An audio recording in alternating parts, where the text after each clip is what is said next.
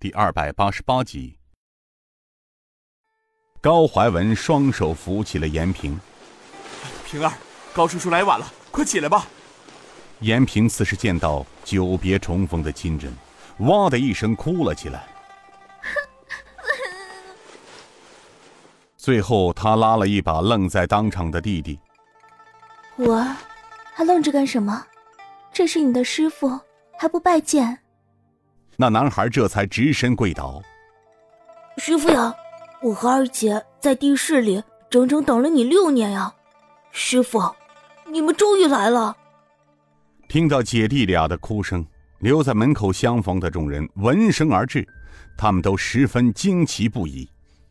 姐弟俩空守着当年他爷爷在饭桌上的一句戏言，整整六年之久，在暗无天日的地下室中，两千多个日日夜夜，在悲伤痛苦中等待着。当众人随着姐弟俩来到地下室时，不由得惊得说不出话来。他们被震撼了，没有多余的家具，甚至连床都没有，只有两床破被和褥垫。在空气中弥漫着一股霉臭味，还有一些简单的生活用具，半篮子土豆、地瓜和小半袋面粉，还有半坛子发黑的盐。他们姐弟俩就在这潮湿的地下整整度过了艰辛的六年。墙上画满了一字，那一字是计算日期的数字。这墙上还画着四幅长着胡须、腰间插剑的男人，旁边写着“天王四星”的名字。从整个情形来看，果然被尹建平言中。他们姐弟俩的确是在这里苦等。见此情形，天王四星抱着姐弟俩哭了，众人都跟着潸然泪下。高怀文抹了抹眼泪：“平儿，你能告诉我，严庄到底发生了什么事儿吗？”止住了哭声，严平悲痛的道：“高叔叔。”我父亲、母亲、姥姥和大姐，他们全都被杀死了，只留下我和弟弟。高怀文含泪道：“平儿，这些高叔都已经知道了。高叔是想问你，这、这、这到底是什么人干的？你知道吗？”高叔叔，什么人干的？我也不知道。记得六年前的一个晚上，亥时刚过，我和弟弟在姥姥房中玩。弟弟累了，就睡在姥姥的床上。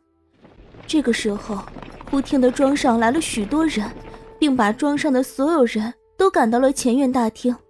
姥姥当时发现情况不对，就让我抱起弟弟藏到密室，并抱了两床被子和褥垫，还拿了一个用油纸缠着的包，递给我说：“如果不是家里人叫，让我和弟弟绝对不能出来，并让我好好的照顾弟弟，等高叔叔你们。”高怀武道：“那么当晚发生了什么？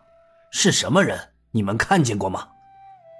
我和弟弟进密室之后听不到什么，我也着急，便从密室的风孔里向外偷看，只见一群黑衣蒙面人在屋子里面四处乱翻，连墙都不曾放过。后来有两个黑衣人把父亲押到这里，他们逼着父亲交出一样物件。还追问我和弟弟的下落。高怀文道：“平儿，你可听到你父亲当时说了什么吗？”听到了，记得父亲当时说要什么证据没有。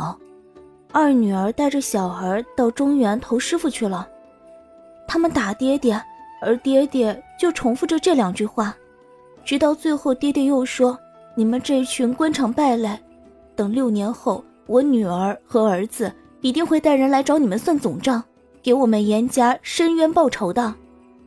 最后，爹爹仰头大喊：“平儿、五儿，爹爹和你们的姥姥先走一步了，父亲在地下盼着你们姐弟俩快些回来，为家人报仇啊！”爹爹说完，便撞死在墙上。最后这段话，严庄主是在暗示你们别出来，长大以后。为家人报仇。严平点了点头。见爹爹撞墙而死后，我便晕了过去。当我醒来时，听到弟弟在哭，我从风孔里看，天亮了，院子里有许多官兵，还有官府的人。平儿，这些年来，你和弟弟是怎么熬过来的呀？密室里好像早就准备了许多粮食和肉干。我想，父亲和姥姥似是知道严庄将会发生什么变故，还在密室中放了一个箱子和许多的银票。那箱子，父亲在遗嘱中说，等到高叔叔来了，就把那一箱给高叔叔。那你们又是怎么知道我们在六年内会回严庄呢？一旁的严武跑到一个箱子前，他打开箱子，从里面拿出了一封信。他走到高怀文面前，大师傅，姐姐说这是父亲的遗嘱和留给师傅们的信。信中说，等六年后师傅们来的时候，让姐姐亲手交给师傅。